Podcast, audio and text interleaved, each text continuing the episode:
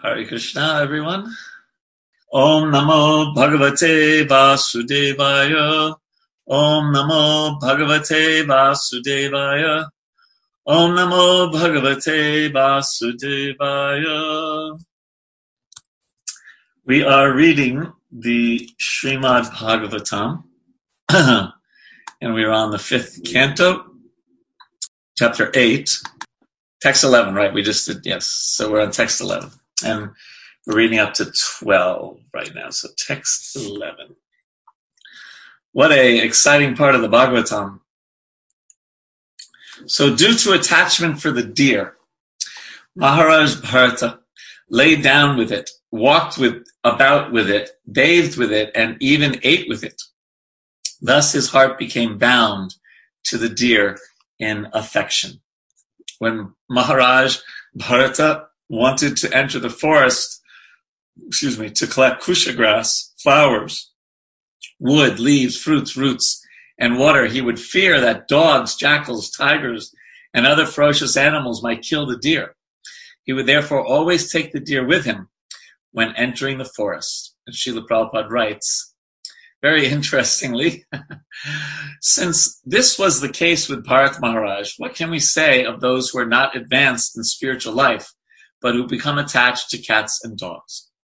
Due to their affection for their cats and dogs, they have to take the same bodily form in the next life unless they clearly increase their affection and love for the Supreme Personality of Godhead. Unless we increase our faith in the Supreme Lord, we shall be attracted to many other things. That is the cause of our material bondage. So that's the principle Prabhupada's talking about here, and it's sometimes hard to swallow that what we're ultimately being asked to do is exclusively fix ourselves on associating with the Supreme Lord, with his devotees, with his philosophy, with his love, and relate everything else that's in this world somehow to Krishna, to our service to Krishna. Now in America, over 60% of the households own either a cat or a dog. That's quite a large statistic, isn't it?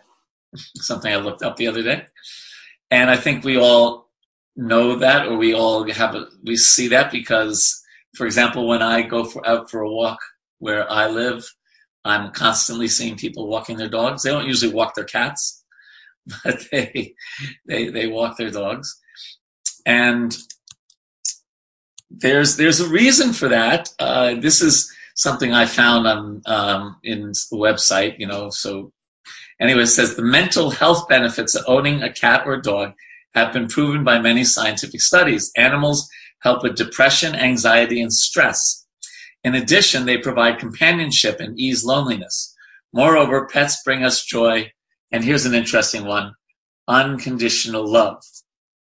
Now, that may be questioned if it's unconditional. If you stop feeding them, they might not unconditionally love you. But let's just say that, let's just theoretically accept that point. But how much more so if we actually develop our love with our relationship with Krishna? How much more so does that help with depression, anxiety, stress, provide companionship, and ease loneliness, right? If we are, just like we are going to be reading, we might be reading even today about Jada Bharata. So he was so much in love with Krishna that he chose, and we'll talk about the reasons why he did this, and we may not be on that level, but he chose to practically not associate with anyone in this world because he didn't want to make the same mistake that we're reading about now in his previous life when he got, overly attached to this deer.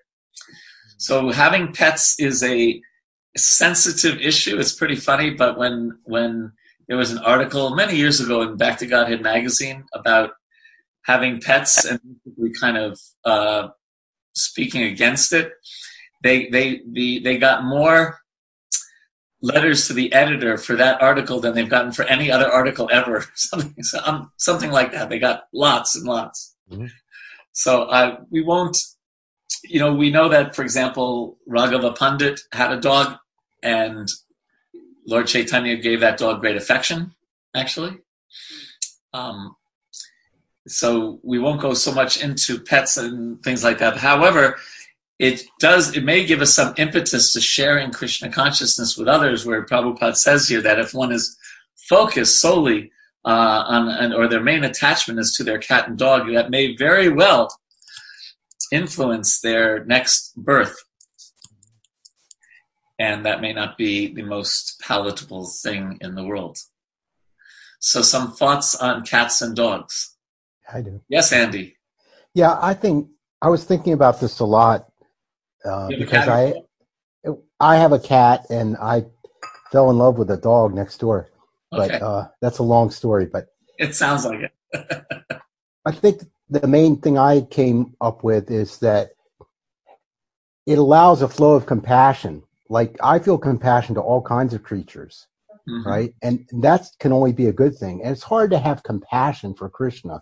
It doesn't really flow that way, you know. That's a good point. Yeah. So if it helps you be compassionate, it's a good thing. But this story here is not about whether it's right or wrong to, in my opinion, to own pets. It's, do you let that feeling of compassion supplant your relationship with Krishna? Then that's a big mistake. Exactly. That's a very good point. And I tend to agree with that. And you're right. We say Jiva Doya, right? Doya means compassion, and Jiva means the living entity, whether it's in a cat's dog, a cat's body, a dog body, or a human being's body, or whatever. So, I guess the other complaint that complaint would be the wrong word. Hypocrisy, perhaps, that we see sometimes is great compassion for cats and dogs and not for cows and pigs and the other animals that we eat. You know, if someone eats a dog, right, that was a big thing, wasn't it? Was that when were the Olympics going to be in Korea? Was it Korea? Or was some country where they ate dogs sometimes? They have a big festival. Yeah, and so they banned the eating of dogs for the time when the Olympics were going on, something to that effect, because it was such an uproar. So, but that's a very good point. It should not supplant. It's just like when we say anyabhilashita sunyam jnana karma anavritam. Anavritam means to cover. So our bhakti should never be covered by. You could maybe consider this in the category of karma, compassion for other bodies, but it should not cover our Krishna consciousness. Other thoughts? It's tricky because children love animals, generally speaking. I remember when my brother came to Vrindavan, and at that time his children were a lot younger, and every day the only thing they wanted to do was go to the Goshala. And I know at that time Kurma Rupa Prabhu had these big bulls with, these huge horns, right? One of them was named Balaram. And my nephew just wanted to go see Balaram every day, right? And my wife once wrote a series of children's books about a squirrel named Sadhu in Vrindavan. And it was a very popular book. Sadhu goes to Vrindavan, Sadhu goes to the Jamuna, Sadhu goes to Govardhan. And can I say one more thing? Sure. When I was in India, they had a temple. Don't ask me which temple, because I went to so many temples. But when you got to the end, the big thing, they had a bull there with these huge, unbelievably big horns. And that was the climax of visiting that temple. At the end, you go see the bull. So that was a big thing there. Yeah. Big thing. Yeah. All right. Shall we move on then? Unless anyone else wants to say something. Okay. So now we're going up to next verse, actually. And this verse is a continuation of this point to some extent. When entering the forest, the animal would appear very attractive to Maharaj Bharata due to its childish behavior. Maharaj Bharata would even take the deer on his shoulders and carry it due to affection. His heart was so filled with great love for the deer that he would sometimes keep it on his lap or when sleeping on his chest. In this way, he felt great pleasure in fondling the animal. And Prabhupada writes, one who is serious in advancing his spiritual life should be very cautious not to become attached to anything but Krishna. Sometimes in order to preach, we have to accept many material activities, but we should remember that everything is for Krishna. If we remember this, there is no chance of our being victimized by material activities. So I'm thinking of that verse, Atashi, what is it? Atashi Krishna? Oh, that's not the one I'm thinking about, though.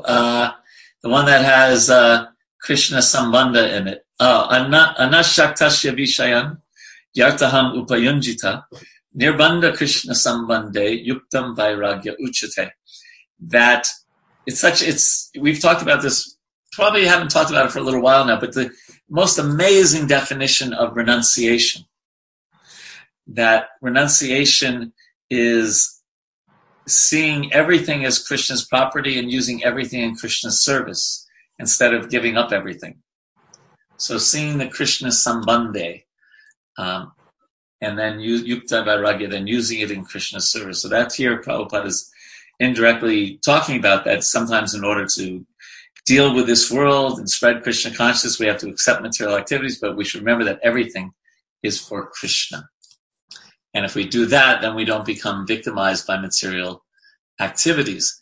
Also here, we can see that the root of bhakti in Chaitanya Charitamrita is mentioned as sadhu sangha, association with devotees.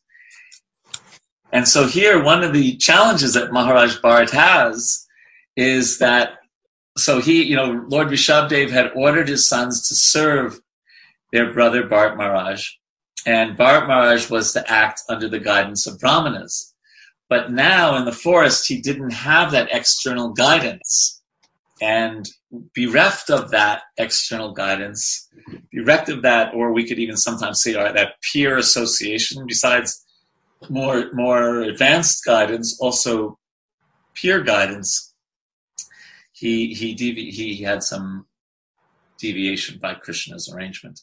So this is something that we talked about last week, that we love one another, we serve one another, and part of serving one another is when we see one of our god brothers, god sisters, friends having challenges in their life or deviating in one way or another, we encourage them to correct themselves. And sometimes that encouragement might be a little strong if we have that kind of relationship where we can get away with that. Well, get away with is the wrong word, but we can, where it would be favorable. So it's just like we are not attached. If helping another person means patting them on the back, we pat them on the back. If helping another person means slapping him in the face, we slap in the face, figuratively. We're not attached to either. We're attached to serving that person. And so depending on the time, the place, and the circumstance, we'll serve that person in different ways. But here, Bharat Maharaj was bereft of that guidance, bereft of that association.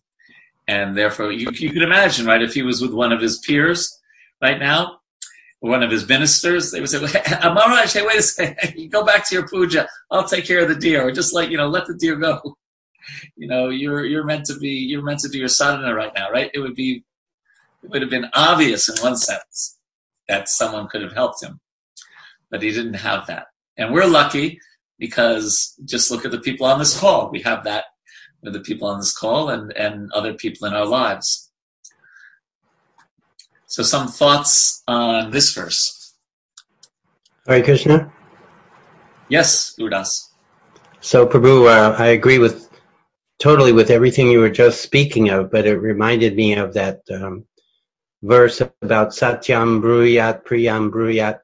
How does that fit in with what you're discussing about offering the appropriate kind of help at the appropriate time?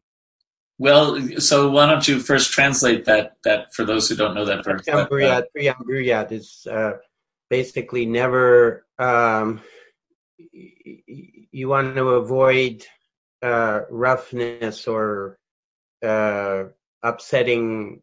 Right. If the truth is unpalatable, then you want to try to put it in palatable terms, or even sometimes, at least in my interpretation, you avoid upsetting another living being. Right. So I think that's a general societal guideline, because we can also find places where Prabhupada would say, for example, that it's a spiritual master's duty to chastise the disciple. And then he would say that the spiritual master can chastise the advanced disciple, but would follow more of this Satyam Priya verse for the neophyte, because neophyte might start thinking, who's this guy chastising me?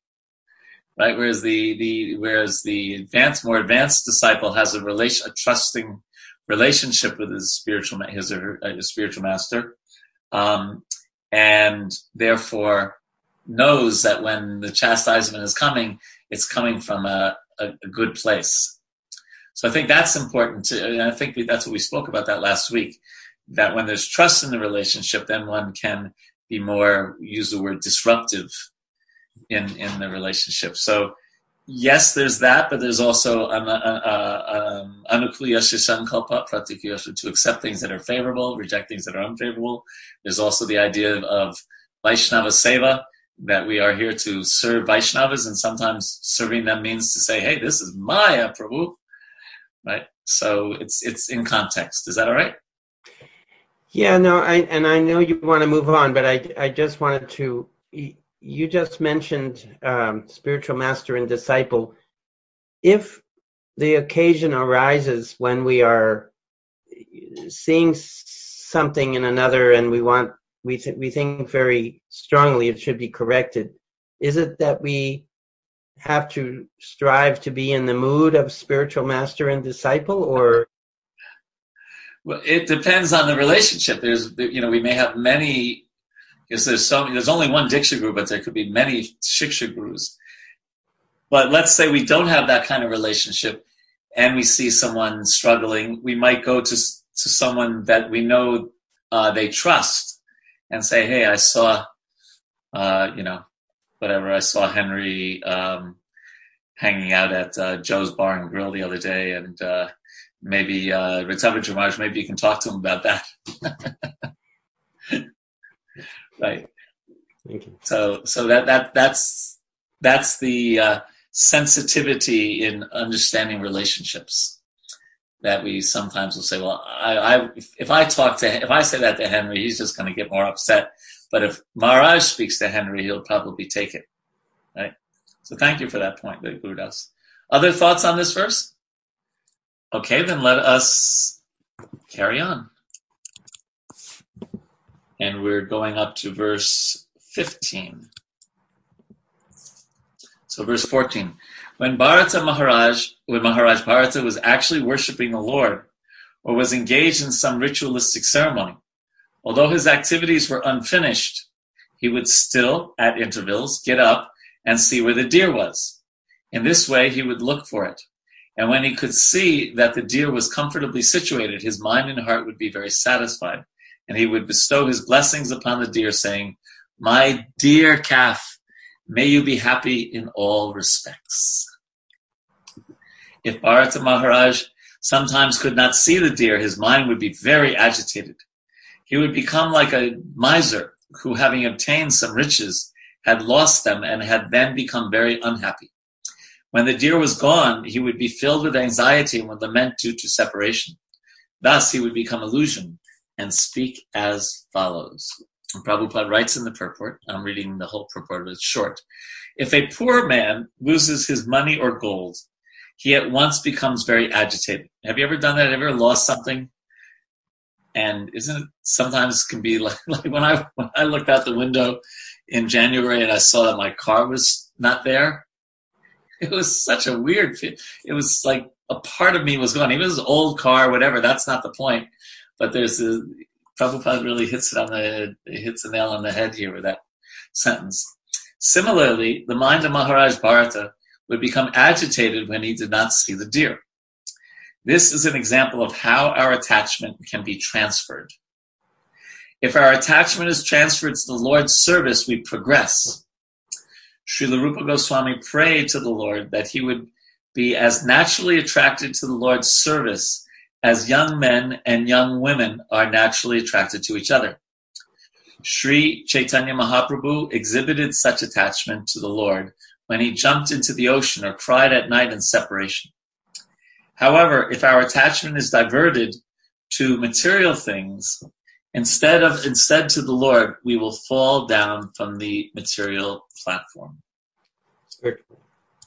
So what a powerful purport. And this is a famous verse by Rupa Goswami. The point is that he's saying that they're naturally attracted to each other. So when will that day be mine when I'm naturally attracted to Krishna? So in the Vedic tradition, there is so much emphasis put on the pleasure of Brahman, of giving up material attachments, of being free from the dualities of happiness and distress, pain and pleasure, and being free from the entanglements of this world. And it's glorified in so many places. Here we see, but Krishna consciousness is so much, right? What's the example given? That compares the pleasure of Brahman realization to Bhagavan realization. Anyone remember what's in the Shastra? The example that's given? The hill covered by a cloud. The what? The hill covered by a cloud. Okay, from a distance, you mean? Yeah. Yeah. As opposed to when you actually get to the hill and you see the people and everything. Okay, what else? That's not about the happiness, though. What about the happiness? Isn't it a drop of water compared to an ocean? Yeah. Right? That's that. Yeah. So if you just think about it, if you've been to an ocean, one drop compared to an ocean. So the difference between just giving up material attachment, and here in this purport, having a natural attachment to Krishna, there's no comparison.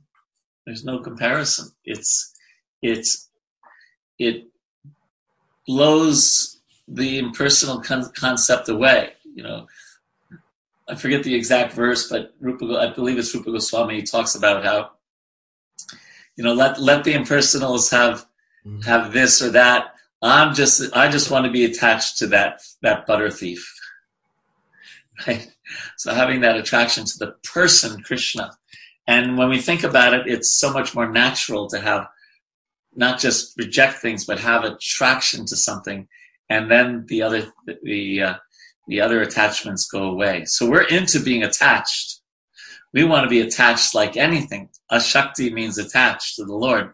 We just want to be attached to the Lord and not attached to things of this world. And therefore, we really have to develop this idea that I have a relationship with Krishna.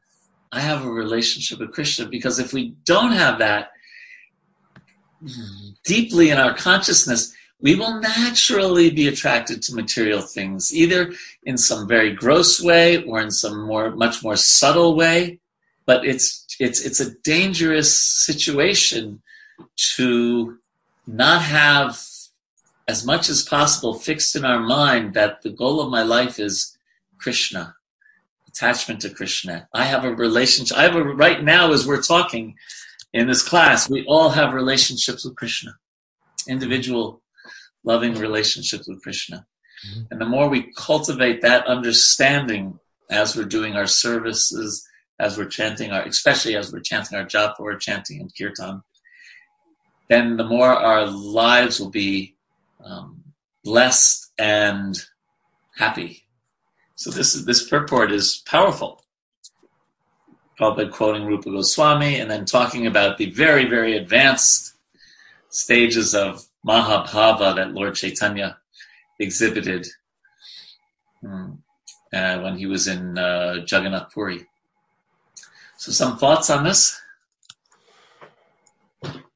Well, It occurred to me just very quickly that it's not an operation of finding or searching. It's an operation of removal, because according to the Shastra, we all have that. Everybody, every living soul has that attachment to Krishna, and it gets covered up. So it's a removal operation to get down to that, isn't it? Okay, yes, and then the question is, what is the removal operation? You know, I've given that example before, right? That in material, you know, in a lot of the Vedic systems, you have to put down the material and then pick up the spiritual. But in Krishna consciousness, just by picking up the spiritual, you automatically drop the material. Right? It's a one-step process. So yes, and it's also a nice word that's used, Andy, is udoy. It's a Bengali word because it's from Chaitanya Charitamrita, which means awakening something that's already dormant. So what is that verse? Shravanadi sudichite koreyai udoy. That it's awakened by hearing and chanting about Krishna. So yes, I guess you could say it's an unearthing, but it's or you could say it's kind of like a digging for a gem that's there, and you have to just get to it. Maybe that's another analogy. But yes, it's I like what you said. Yes. Other thoughts? Yes, Prabhu. Yes, Mamanchaji. Yesterday, Govardhan Prabhu gave such a wonderful class on how to chant like Lord Chaitanya. So on this point, he was mentioning all it takes is showing our sincerity, little sincerity to Krishna. Because from Krishna's side, everything is still as it is. Yes, it's our relationship and our interest and enthusiasm and sincerity. Just not is not that much like, you know, remove this, but Krishna, I want you in my life. Yes, thank you for that. So many places Prabhupada said serious and sincere. Yeah. But you know, Mahamantra, to be sincere, there's a price to be paid for that. Eagerness. Yeah, eagerness, and really. It's almost like in a radio, we really have to tune in to Krishna. Krishna's channel, yes. Yeah. Thank you for that. Yes, sincerity is so important. Other thoughts? Okay, then should we carry on? We're almost done with this chapter. These are all several quite short chapters. Canto 5 has a lot of short chapters in it. So we are going, we're just going up to the next verse, though, in this case. Bharat Maharaj would think, alas, the deer is now helpless. I am now very unfortunate, and my mind is like a cunning hunter, for it is always filled with cheating propensities and cruelty. The deer has put its faith in me, just as a good man who has a natural interest in good behavior forgets the misbehavior of a cunning friend and puts his faith in him. Although I have proved faithless, will this deer return and place its faith in me? Prabhupada writes, Bharat Maharaj was very noble and exalted, and therefore when the deer was absent from him, he thought himself unworthy to give it protection. Due to his attachment for the animal, he thought that the animal was as noble and exalted as he himself was. According to the logic of Atmavan Manyate Jagat, everyone thinks of others according to his own position. Therefore, Bharat Maharaj felt that the deer had left him due to his negligence, and that due to the animal's noble heart, it would again return. So, in the Bhagavad Gita, this is a quote from either a class or a morning walk. Prabhupada quotes Atmavan Manyate Jagat. The difficulty is everyone thinks of others on his own standard. If a fool, he thinks others fools. So that is not the fact. We have to take experience from a person whose experience nobody can surpass. Just like Krishna says, Vedaham samatitani vartamanani havishyani. So that's from Bhagavad Gita, chapter 7, verse 26. So this Vedic psychology, we could say, Atmavan Manyate Jagat. Atmavan, I'm thinking one way, and therefore Jagat, the world, should think a similar way. And one of the interesting things that happens in this world is that we are surprised when people don't think the same way we do, right? I would assume that many of us, we've talked about this before, many of us when we became interested in Krishna consciousness, this was for me in 1976, and I went back to my group of friends and I said, I found it. We've all been talking about finding the truth. I found it. And they all looked at me like I was nuts. You know? But one person didn't totally think I was nuts. One was really offended, would never talk to me again. Another one, but one person, an old friend, saw me on Harinam the year later with all shaved up, saffron clothes, and said, "You're one person who's doing what they really think they should do with their life." And I still remember that's like 44 years ago.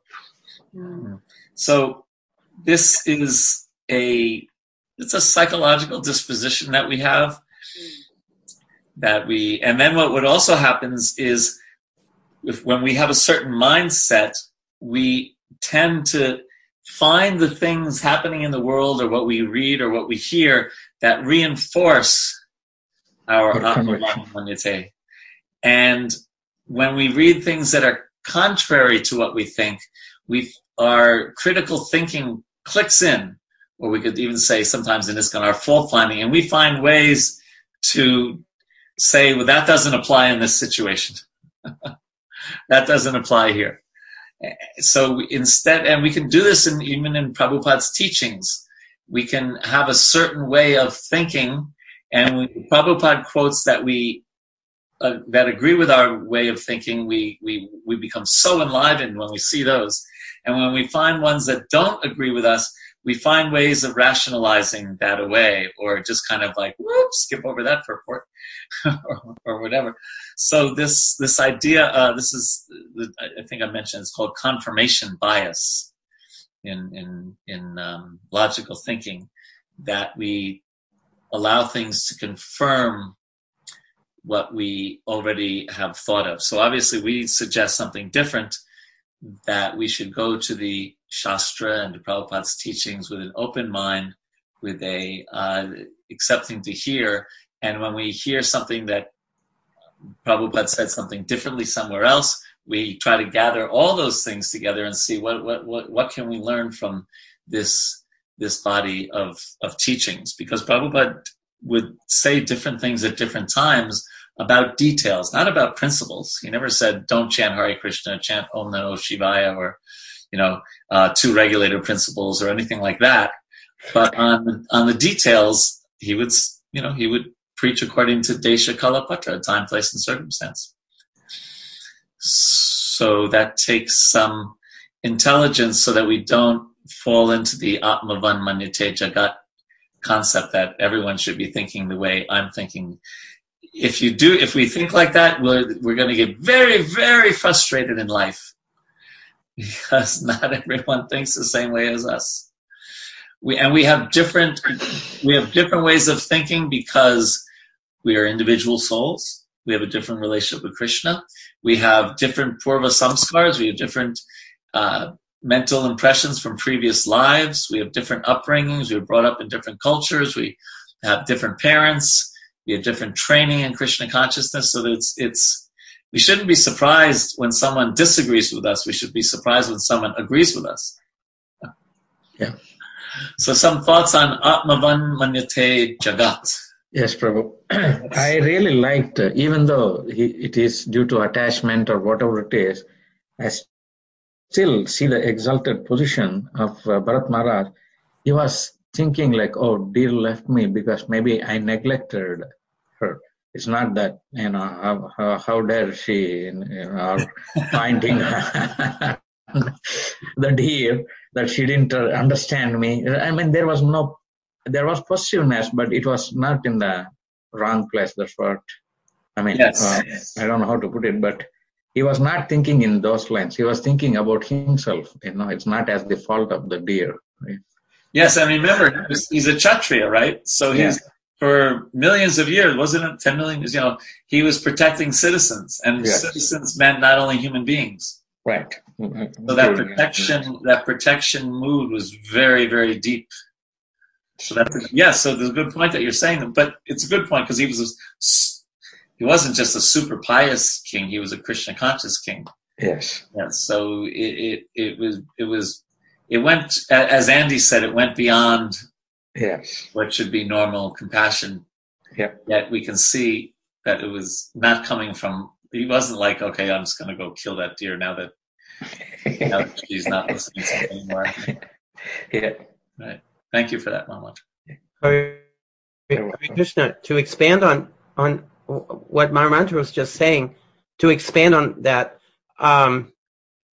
it seems like Maharaj Bharata is expressing very advanced loving sentiments just toward the wrong, it seems like this whole series of verses, Maharaj Bharata is very much,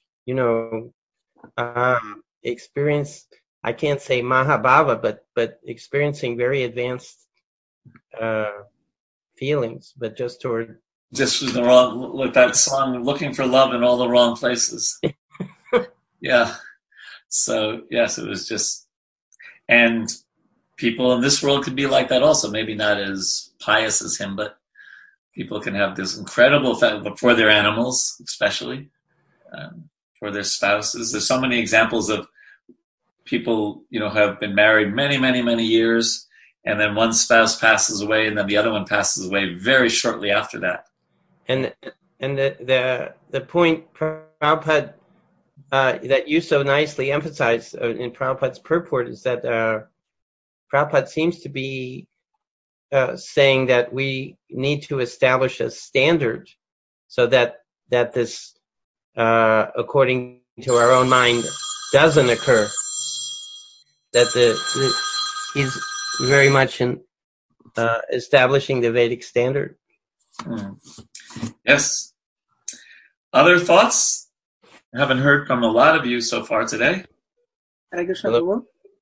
Yes, Raghunandan. In addition to what you said about the Atmavan Manyate Jagat, that everyone thinks of others according to his own position, it also plays out in uniquely in one way that based on what mindset or qualities I have, I project that to the other person in my interaction. Oh, this person did it like this because of this. But basically, I am just seeing my own imperfections and faults in the other person, and then I just see them like that and interact with them like that and label or mark them in a specific slot. Okay, this person is like this person is this. Mm.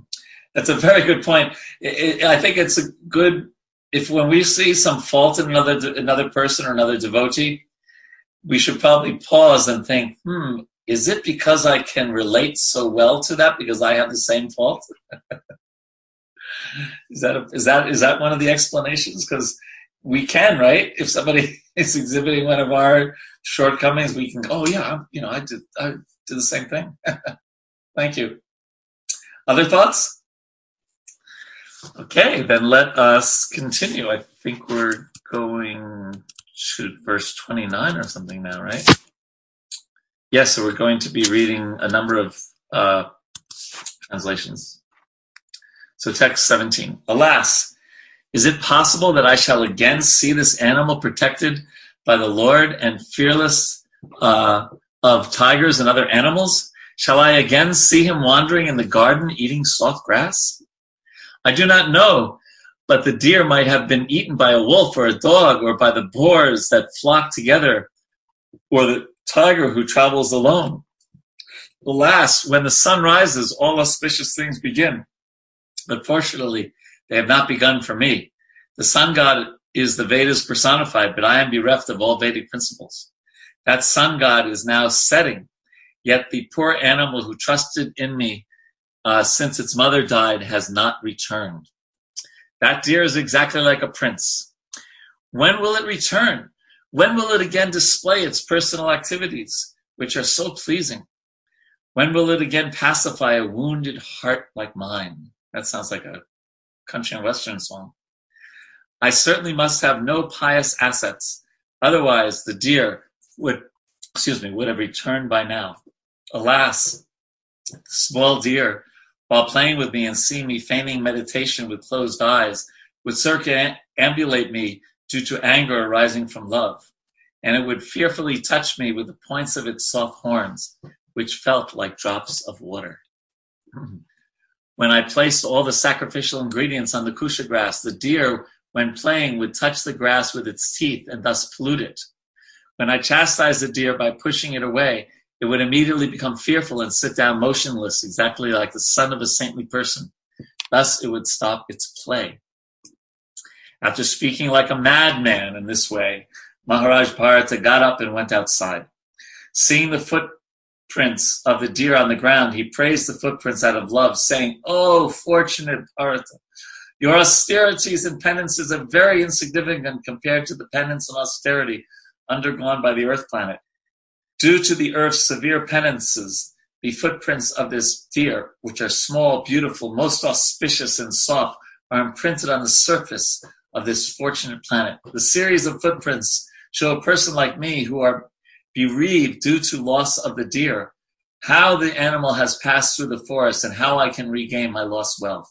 By these footprints, this land has become a proper place for brahmanas who desire heavenly planets or liberation to execute sacrifices to the demigods." Bharat Maharaj continued to speak like a madman. Seeing above his eyes the dark marks of the rising moon, which resembled a deer, he said, "Can it be that the moon, who is so kind to an unhappy man, might also be kind upon my deer, knowing that it has strayed from home and has become motherless? The moon has given the deer a shelter near itself, just to protect it from the fearful attacks of a lion." After perceiving the moonshine, Bharat Maharaj continued speaking like a crazy person. He said, "The deer's son was so submissive and dear to me that due to its separation, I am feeling separation from my own son. Due to the burning fever of this separation, I am suffering as if inflamed by a forest fire. My heart, which is like the lily of the land, is now burning. Seeing me so distressed, the moon is certainly splashing its shining nectar upon me, just as a friend throws water on another friend who has a high fever. In this way, the moon is bringing me happiness." Sukadeva Goswami continued, "My dear king," so he's talking to Parikshit Maharaj now. "In this way, Bharat Maharaj was overwhelmed by an uncontrollable desire, which was manifest in the form of the deer. Due to the fruitive results of his past deeds, he fell down from mystic yoga, austerity, and worship of the Supreme Personality of Godhead. If it were not due to his past fruitive activity, how could he have been attracted to the deer after giving up the association of his own son and family, considering them stumbling blocks on the path of spiritual life? How could he show such uncontrollable affection for a deer? This is definitely due to his past karma. The king was so engrossed in petting and maintaining the deer that he fell down from his spiritual activities. In due course, insurmountable death, which is compared to a venomous snake that enters the hole created by a mouse, situated itself before him." And Sukadeva continues, "At the time of death, the king saw that the deer was sitting by his side, exactly like his own son, and was lamenting his death. Actually, the mind of the king was absorbed in the body of the deer. Consequently, like those bereft of Krishna consciousness, he left the world, the deer, and his material body, and acquired the body of a deer. However, there was one advantage. Although he lost his human body and received the body of a deer, he did not forget the incidents of his past life." And we'll talk more about that in the next chapter, how that happened and the benefits that he reaped, that he sowed from that, or reaped, how he benefited from that. "Although in the body of a deer, Bharat Maharaj, due to his rigid devotional service in his past life, could understand the cause of his birth in that body. Considering his past and present life, he constantly repented his activities, speaking in the following way. In the body of the deer, Bharat Maharaj began to lament, 'What misfortune! I have fallen from the path of the self-realized. I gave up my real sons, wife, and home to advance in spiritual life, and I took shelter in a solitary holy place in the forest. I became self-controlled and self-realized, and I engaged constantly in devotional service, hearing, thinking, chanting, worshiping, and remembering the Supreme Personality of Godhead Vasudeva. I was successful in my attempts, so much so that my mind was always absorbed in devotional service. However, due to my personal foolishness, my mind again became attached, this time to a deer. Now I have attained the body of a deer and have fallen far from my devotional practices.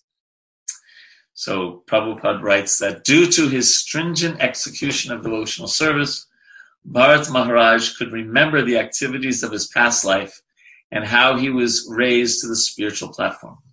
Due to his foolishness, he became attached to an insignificant deer, thus fell down and had to accept the body of a deer.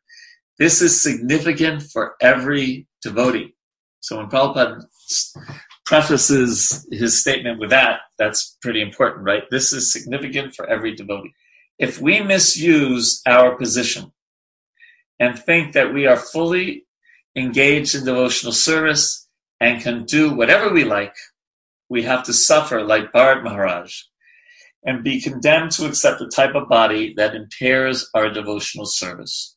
Only the human form is able to execute devotional service, but if we voluntarily give this up for sense gratification, we certainly have to be punished.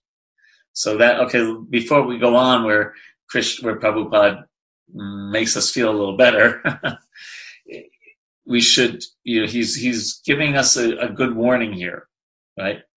That we, what does he say? If we misuse our position and think we are fully engaged, so if we think, oh, I'm such a great devotee, I'm fully engaged in devotional service, now I can do as I like, that can be a troublesome mindset, to say the least, that we are still within the boundaries of what's favorable to Krishna consciousness and avoid things that take us outside of those boundaries of Krishna consciousness. Mm-hmm. Now let's hear a little bit about the good news after hearing that. This punishment is not exactly like that endured by an ordinary materialistic person. By the grace of the Supreme Lord, a devotee is punished in such a way that his eagerness to attain the lotus feet of Lord Vasudeva is increased. Remember we said a few verses earlier, Mahamantra Prabhu used the word eagerness or lolium, greed. That's the price to pay to become a devotee. And here it says that Krishna deals with us in such a way to increase our eagerness. By his intense desire, he returns home in the next lifetime. Devotional service is very completely described here. I won't read the Sanskrit. That is a long word, right? Sankirtana radhana nush maranabhi yogena. The constant hearing and chanting of the glories of the Lord is recommended in Bhagavad Gita. Satatam kirtayantomam yatantascha drivrata. Those who have taken to Krishna consciousness should be very careful that not a single moment is wasted, and not a single moment is spent without chanting and remembering the Supreme Personality of God and his activities. So that is aspirational. It's not easy to do, as we all probably know in our lives, but it's certainly aspirational to, or at least we could say, always be increasing not only the quantity, the time, but also the quality of our hearing and chanting, and really, really wanting to be a devotee. Prabhupada said we don't always consider ourselves a devotee. We want to consider ourselves a servant. So this whole story is, the whole pastime, one of the great lessons in it is about being careful about the dangers of our attachments and of the illusory energy. And Prabhupada writes that through the medium of Bharat Maharaj, Krishna teaches us that we must be careful in the discharge of devotional service. If we want to keep our minds completely fixed without deviation, we must engage them in devotional service full time. As far as the members of the International Society for Krishna Consciousness are concerned, they have sacrificed everything to push on this Krishna conscious movement. Yet they must take a lesson from the life of Bharat Maharaj to be very cautious and to see that not a single moment is wasted in frivolous talk, sleep, or voracious eating. Eating is not prohibited, but if we eat voraciously, we shall certainly have to sleep more than required. Sense gratification ensues, and we may be degraded to a lower life form. In that way, our spiritual progress may be checked at least for some time. The best course is to take the advice of Srila Rupa Goswami of Yatta Kalatvam. We should see that every moment of our lives is utilized for rendering devotional service and nothing else. This is the secure position for one wanting to return home back to Godhead. So it's interesting how Prabhupada connects not deviating with using our time wisely. Well, first, before I go to the chat things, any thoughts on this amazing purport? And Avyakta Kalatvam, using our time wisely and being cautious in our pursuit of bhakti, etc. Prabhu, I have a different question, Prabhu, than what you said. It's okay.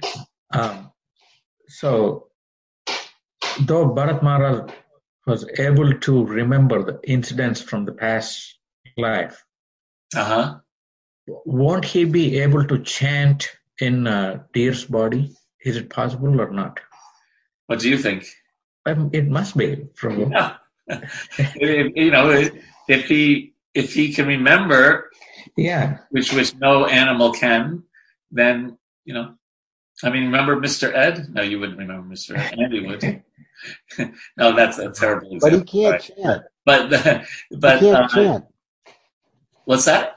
He can't chant like a human because he can't make the vibration with his vocal cord. Well, we don't know.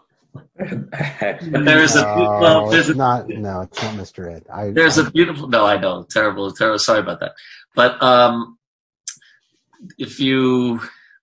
let me just find 1 second. You're reminding me, Mahamantra Prabhu, about a remind me to go back to the chat in a minute. You're reminding me of here it is. It's in the 14th chapter of this canto, text 45. Okay, and because the question might be asked, how is it that he went from a lower animal birth to being born in an exalted Vaishnava Brahmana family? Okay, and the answer is given in 5:14:45. It's a little, you have to read a little bit ahead to get there. So this describes listen to this, the deer's loud prayer to Krishna as he died. There you go. And this is what he said. The Supreme Personality of Godhead is sacrifice personified. He gives the results of ritualistic activities. So this is still in the deer body. He is a protector of the religious systems and the personification of mystic yoga, the source of all knowledge, the controller of the entire creation, and the supersoul in every living entity. He is beautiful and attractive. I am quitting this body, offering obeisances unto him, and hoping that I may perpetually engage in his transcendental loving service. So that's what I don't know how he said that, Andy, but the Sanskrit is there, and it is said that he recited that as he was leaving the body. Allegory. Could be, or it could be actually what happened, because we also learn that, for example, when Krishna takes the form of Varahadev, he speaks the Vedas and etc. Garuda, what to speak of Hanuman,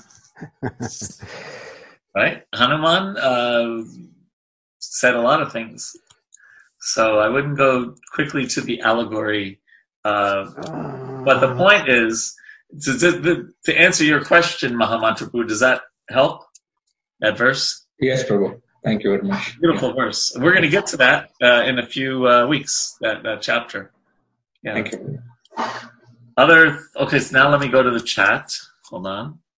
Let's see what devotees wrote. Jay wrote, I find it hard to digest how such an exalted person like Bharat Maharaj, who had almost attained self-realization, became so attached to a deer that he forgot his relationship to Krishna. How did this happen? Oh, I think Sukadev just answered my question.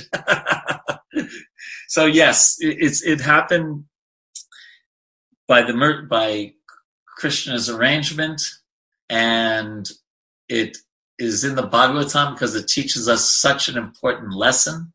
Such an important lesson. Was that, Jay, if you can add more, was there something very specific Sukadev said that answered your question? But yes, I think it's because of his past fruitive activities, he got attached to this deer. Yeah, it does say that to his karma. Now, he was on the level of Pava, which is Prem Ankur, or the seed of Prema.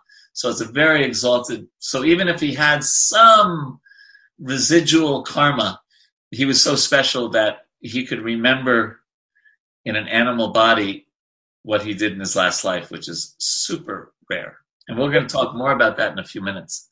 Right. Let's just see what, thank you for that, Jay.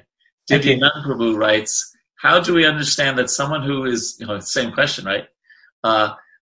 Has this kind of effect because of his karma? Isn't the karma no longer there at the advanced stage? It is more because aparadha or offenses, and someone goes through this. Well, the translation doesn't make the distinction between aparadha and karma. We would have to do, Divyanand Prabhu, and probably don't have time now. Someone would have to go and look up Madhurya Kandamini. Maybe Prema Tarangani knows, Devi knows the answer to this, what it says in the Madhurya Kandamini about the, because it talks about like the contaminations that go away as we progress from Shraddha to Prema, and that there's still something left in Bhava. I just don't, it's been a long time since I looked at that. Hi, Krishna Prabhu. Yes, so actually, Vishwanath Chakravarti Thakur in Madhurya Kadambini, he says that things due to past pious and sinful activities, they are absolutely, completely finished by the stage of Nishta, if I remember right, pretty early. And even at the stage of Bhajana Kriya, a lot of it is eliminated. But the only thing that remains is the offense from aparadha. Like traces of that, even at the stage of Bhava. So he says that at the stage of Bhava, the elimination is complete. And at the stage of Prema, that's when it is absolute. And so also in Bhakti Sandarbha, Jiva Goswami very directly mentions that ordinary fruitive activities, they cannot create such a strong impediment like the one Bharat Maharaj had in his devotional service. So he says that this is because of offenses committed in a previous birth. There you go. But what that offense is, I researched about it, but I could never find if there was any specific mention of what that offense was. It's so nice to have a scholar on the call. Thank you so much, Prema Tarangini. And what I remember when I read something to that effect recently, and I can't remember exactly where I read it, about an opera, just as Divyanand Prabhu is saying, I got really scared because how many times do I do nama aparad? And I think, oh my gosh, what hope do I have? And luckily, the only hope we have is that Krishna is going to be very kind to us. And I've also heard that specifically, it's the Vaishnava Parad traces that don't go away quickly. Even Nama Parad is kind of removed, but I don't have a reference to give you. But I've heard it from Adipurush in one of those. Right. Retreats or something, but yeah.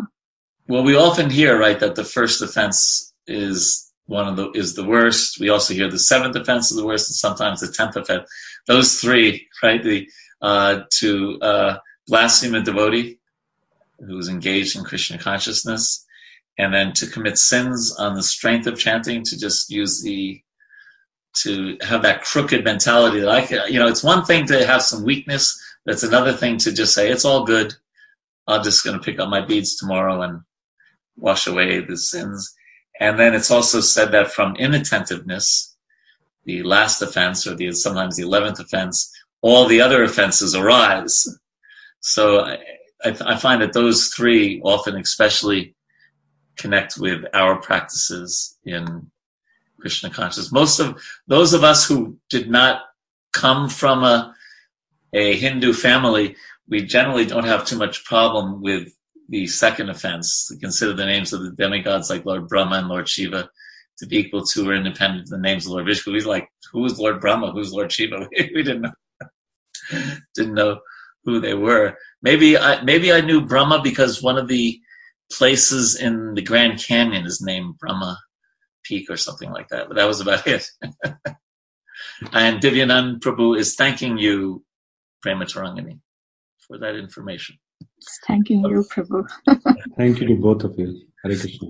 Okay, let's move on. We're finishing this chapter. The next chapter is super duper exciting as well. Super duper wonderful, I guess is a better word. One time, Prabhupada said something, someone said something to, well, Prabhupada, I'm very excited. And Prabhupada, oh, that's very bad. Because exciting can also be taken as like, agitated. Although Bharata Maharaj received the body of a deer, by constant repentance, he became completely detached from all material things. He did not disclose these things to anyone, but he left his mother deer in a place known as Kalanjara Mountain, where he was born. He again went to the forest of Shalagrama and to the ashram of Pulastya and Pulaha. Remaining in that ashram, the great king Bharata Maharaj was now very careful not to fall victim to bad association. Without disclosing his past to anyone, he remained in that ashram and ate dry leaves only. Yeah, so Andy, if he can be that renounced and practice, he can do pretty much anything. He was not exactly alone, for he had the association of the Supersoul. In this way, he waited for death in the body of a deer. Bathing in that holy place, he finally gave up that body. Now, the next chapter, Srila Sukadeva Goswami continued, my dear king, Maharaj Parikshit. After giving up the body of a deer, Bharata Maharaj took birth in a very pure Brahmana family. There was a Brahmana who belonged to the dynasty of Angira. He was fully qualified with Brahminical qualifications. He was expert in giving charity and was always satisfied, tolerant, very gentle, learned, and non-envious. He was self-realized and engaged in the devotional service of the Lord. He remained always in a trance. He had 9 equally qualified sons by his first wife, and by his second wife, he begot twins, a brother and a sister, of which the male child was said to be the topmost devotee and foremost of saintly kings, Bharata Maharaj. This, then, is the story of the birth he took after giving up the body of a deer. Due to his being especially gifted with the Lord's mercy, Bharata Maharaj could remember the incidents of his past life. Although he received the body of a Brahmana, he was still very much afraid of his relatives and friends who were not devotees. He was always very cautious of such association because he feared that he would again fall down. Consequently, he manifests himself before the public eye as a madman, dull, blind, and deaf, so that others would not try to talk to him. In this way, he saved himself from bad association. Within, he was always thinking of the lotus feet of the Lord and chanting the Lord's glories, which saved one from the bondage of fruitive action. And this way, he saved himself from the onslaught of non-devotee association. So, the question could be asked, why did he get a Brahmin birth? Why didn't he go back to Godhead, right? What's that? Does anyone know that verse in the 8th chapter of the Gita about what you remember at the time of death you certainly achieve? Somebody recite. Yeah, that's what Swaran Bhavam Tajad Chantakalebram Tam Tam Eveti Kantiya Sudatad Bhava Bhavita. Very good. Thank you. And that's why I became a deer in the first place. Yes. And your point is a very good one. Okay, so then so how do you answer that question? So let us see what Jiva Goswami says. He says that it only seems as if Bharata Maharaj did not directly attain the Lord in his next life as the great devotee Jada Bharata. Actually, it is clear that he did attain the Lord's association, for the Lord was constantly in his heart.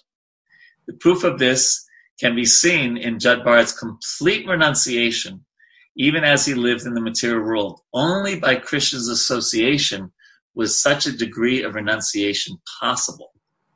So, you know, Bharat Maharaj, he greatly feared repeating the blunder he had made in becoming attached to a deer. And therefore, he avoided all intimate relationships with non-devotees or with anyone who did not, in his mind, foster his devotion. Even though his father was a good Brahmana, he did not open himself up to him. We're going to hear about that. And he avoided the association of his mother, even though it was Mother's Day today, and his brothers and his twin sister and people in general. And he used the, what's that word? The ruse, is that right? The ruse of pretending to be deaf, dumb, and dull.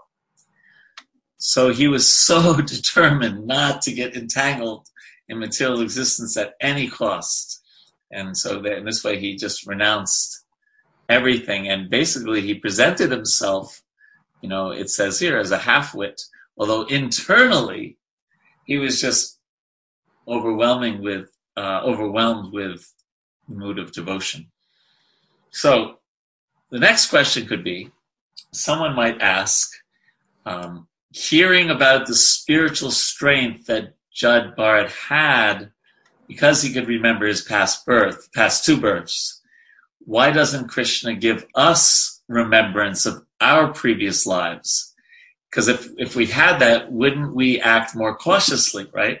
And probably avoid some activities, right? Just seeing that what we had done in the past has led us to where we are today. So that question may be raised. So let's examine that from two angles of vision. The first one is kind of an existential analysis, and that is that it's almost like saying, well, if I was God, this is what I would do, right? Kind of asking that question is we're forgetting our own, real insignificance, and forgetting that Krishna is, the all-good, all-knowing, all-powerful Supreme Person. And we are tiny, inconsequential jivas who sometimes ask very arrogant questions. So do we know everything, past, present, and future, like Krishna does? Right? It's kind of like saying, well, if I was managing the world, I would do it a little differently. I would, in my weaker moments, I would say, well, the first thing I would do is I'd give every ISKCON temple $1 billion so they can preach. But here's another way to look at this. And could you imagine if we could remember our previous lives, our births, all the diseases that we had, all the heartbreaks that we had, all the deaths that we had, that trauma of being swallowed by a lizard or mauled by a tiger or whatever, it could shock us so much that it may make it really hard for us to love, right? Being so caught up in the terror and the trauma of what's happened to us in previous lives. So it is definitely Krishna's arrangement and Krishna's kindness that we don't remember all of our previous lives. So before going on to verse 4, any thoughts on, I just said a whole bunch of stuff. Any thoughts on some of the things I said? Yes, Prabhu. Actually, I'm a person who remembers her past life. Yes. She was born in France, leaving the details. You read about her, so you met the person? I met the person, yeah, because she saw my tilak in the, antique shop. I went to buy a mirror to, a used mirror to put the tilak. So that's when she asked me, do you believe in reincarnation? So I asked her, do you believe? So she started conversing.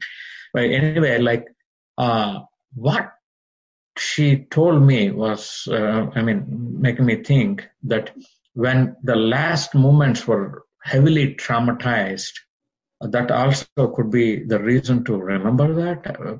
because she graphically remembered all the incidents, and she got stuck even now. She herself says that. That's why she lost her current husband and all, but she was not able to get out. So I gave her Bhagavad Gita. But I was thinking, like, when you asked that question, like, why we don't remember? So first thing that came to my mind was we were not absorbed in Krishna, neither in repentance. But then this incident shows, like, too much remembering of, that trauma also keeps one stuck. Yeah, yeah. I guess we would believe in reincarnation. Yeah, we definitely believe. Yeah. But I like the second point more, that we could be so traumatized that it may be very difficult to love. Yeah. And that's what we want to ultimately express. Thank you for that, Maharaj. I appreciate that a lot. Thank you. Other points? Hare Krishna, Prabhu. Yes, Divyanand, Prabhu. The explanation that you gave from Jiva Goswami, I was just thinking that, so Jiva Goswami is saying that because Jada Bharata is like, his renunciation is so advanced, so it's almost like he's gone back to Godhead. Wow. But I'm thinking that it's like, isn't it that Krishna really wants us to be really pure before we can go back? Like, just from going from dear life to the back to Godhead is just too big of a jump, and he wanted to give a chance for Jada Bharata to show his purity and renunciation before he can go back. Well, as we know, Krishna can do many things with one act, but according to our authority, Jiva Tattva Prabhu, no, he was quoting Bhagavad Gita, Yam Yam Vapi Smaram Bhava, that whatever you remember at the time of death, you attain. And remember, we this is what he did at the time of death. I am quitting my body, offering obeisances unto him, and hoping that I may perpetually engage in his transcendental loving service. Uttering this, Maharaj Bharat left his body.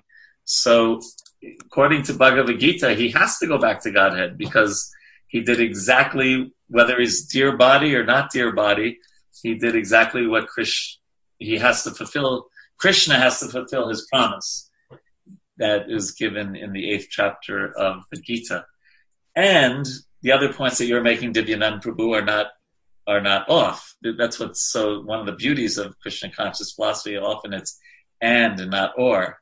And so there's so many lessons to be learned in this whole thing with Maharaj Rahugana and everything that we're going to be hearing in future chapters. But I think it is really wonderful that Jiva Goswami, he's kind of in his Bhakti Sandarbha, well, in one of the Sandarbhas, I can't remember which one it's from. I think it is the Bhakti Sandarbha. He's almost like defending Krishna's statement, right? Because he says someone could argue that Krishna promised this in the Gita, but it didn't happen for Maharaj Bharat. Why is that? And then he gives this answer that actually he was always with Krishna when he was in the body of Jada Bharata. Is that all right, Divyanand Prabhu? Yes, Prabhu, thank you. Yeah? Yep. Yeah? Okay. So we have to, anything else on this? Let's try to do a few more verses before the end of the day. So this verse 4 is, the Brahmana's father's mind was always filled with affection for his son, Jada Bharata. Therefore, he was always attached to Jada Bharata. Because Jada Bharata was unfit to enter the Grihastha ashram, he simply executed the purificatory process up to the end of the Brahmacharya ashram. Although Jada Bharata was unwilling to accept his father's instructions, the Brahmana nonetheless instructed him in how to keep clean and how to wash, thinking that the son should be taught by the father. And Prabhupada writes that these Karmakanda activities, the various activities he was instructing him in, are required as long as one has not developed Krishna consciousness. If one is developed in Krishna consciousness, there is no need to execute the prior regulated principles of Karmakanda. Srila Madhavendra Puri said, "Oh, regulated principles of Karmakanda, please excuse me. I cannot follow all these regulated principles, for I am fully engaged in devotional service." So I thought, let me see if you're going to be able to see this. Share my screen. This is something that Burijan Prabhu worked on for quite some time, the yoga ladder. And so it starts at the bottom with animal life, dwi pada, animal life, or a two-legged animal, right? The dwi pada pasus, who just eat, drink, and be merry, for tomorrow ye shall die.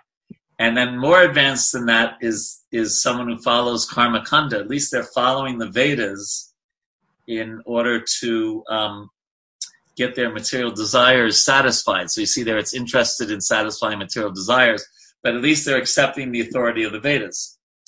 Then that dotted line there is where spiritual life starts to happen, when a transcendental goal is established. And when I won't go into, we could go into a whole hour about the yoga ladder here, right? But I was just trying to place Karmakanda in the yoga ladder. So then one practices karma yoga, and then one could become more renounced in knowledge and detachment and jnana yoga, and practice ultimately, meditation and the Ashtanga yoga process. This is still within the modes of material nature, but then above the modes is the Brahman, Paramatma, and Bhagavan realization. And for us, this is the ladder, and then Prabhupada gave us the elevator, right? Where he brought us pretty much, at least I can say for myself, from the bottom up to Bhakti Yoga, or at least trying to practice Bhakti Yoga right from the day, we met devotees, right? We get to chant Hare Krishna, etc. I just wanted to, Prema Tarangani would be much more qualified than me to explain this, but I just wanted to put Karmakanda a little bit in context. So, the average Brahmana who's not a devotee, often there, and here was Jada Bharata's father, was engaging him in following the Vedas, but not really necessarily with a transcendental objective. And there's two different levels of Karmakanda. There's, like I said, there's a lot of details. We can go into it another time. And probably you may remember, for those of us who studied Bhakti Shastri some years ago, it seems like a different lifetime, we talked about this. Any quick questions on Karmakanda? One point regarding the ability of that spirit soul that was Bharat Maharaj and then was in the deer's body, remembering the past life. Is it not also the potency of bhakti? Because of practicing bhakti, Bharat Maharaj was able to remember that. Because it's not normally given to any living being in this material world, unless it's some exceptional situations. One was that the traumatic death in the previous lifetime, that could be one reason. But in this case, it was more like the benefit of practicing bhakti. So it puts the spotlight on the glory of bhakti. Exactly. It's just like that verse, api chet sudaracharo bhajate mama nanyabha sadareva samantavya samyagya asato. He saw that even if one commits the most abominable activities, if they're engaged in devotional service, they should be considered saintly. So it's not that verse, really, it's a glorification of bhakti. It's not that you can do anything you want and then do a little Hare Krishna and everything's good. But it's showing how powerful bhakti is. That word apichet is used in several places in the Gita, and it gives it's a way of presenting a theoretical thing that's almost impossible, right? Even if you commit, right? Just like earlier in the 4th chapter, even if one's the most sinful of all sinners, if he's in the boat of transcendental knowledge, so how can you be as sinful as most sinner? It's showing how special bhakti is. So thank you for that. Yes, it's about the power of bhakti. Yes, Prabhu, I have a comment. Yes. So I'm reminded of Gajendra also. So adding to Raghunandan Prabhu's comment, actually, it makes sense what he just said. And however, I was also thinking about, maybe it's a part of karmas that some of us, some of the living entities carry with them the remembrance of the past lives, because in some form they are traumatized moving forward in the current life and on, so on. So kind of like karmic reaction, right? Yes. And there's another example of an animal who definitely said a lot of beautiful prayers, right? Gajendra. Right. Yeah. Of Garuda, and let's speak of others. Yes, thank you for that. Yes. Yeah, good. Yeah, and people, it's interesting because in the material world, people say there's nothing more powerful than love, right? Love makes the world go round, and you know, I'm sure in whether it's Tollywood or Bollywood or Hollywood, there's so all kinds of songs and movies about love. It is the most powerful thing in the world, and when it's directed towards true love, bhakti, towards Krishna, there's nothing more powerful. It can actually take us out of this whole cycle of birth and death. So it is the most powerful. So on that note, maybe there's no need to try to squeeze in one more verse. We will finish this chapter next week, and then we will go on to the next chapter, the discussions between Jada Bharata and Maharaj Rahugana. That's really exciting and interesting and wonderful.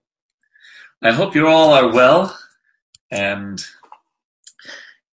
taking time to take care of your health and getting along with the other people that you're locked down with in your house.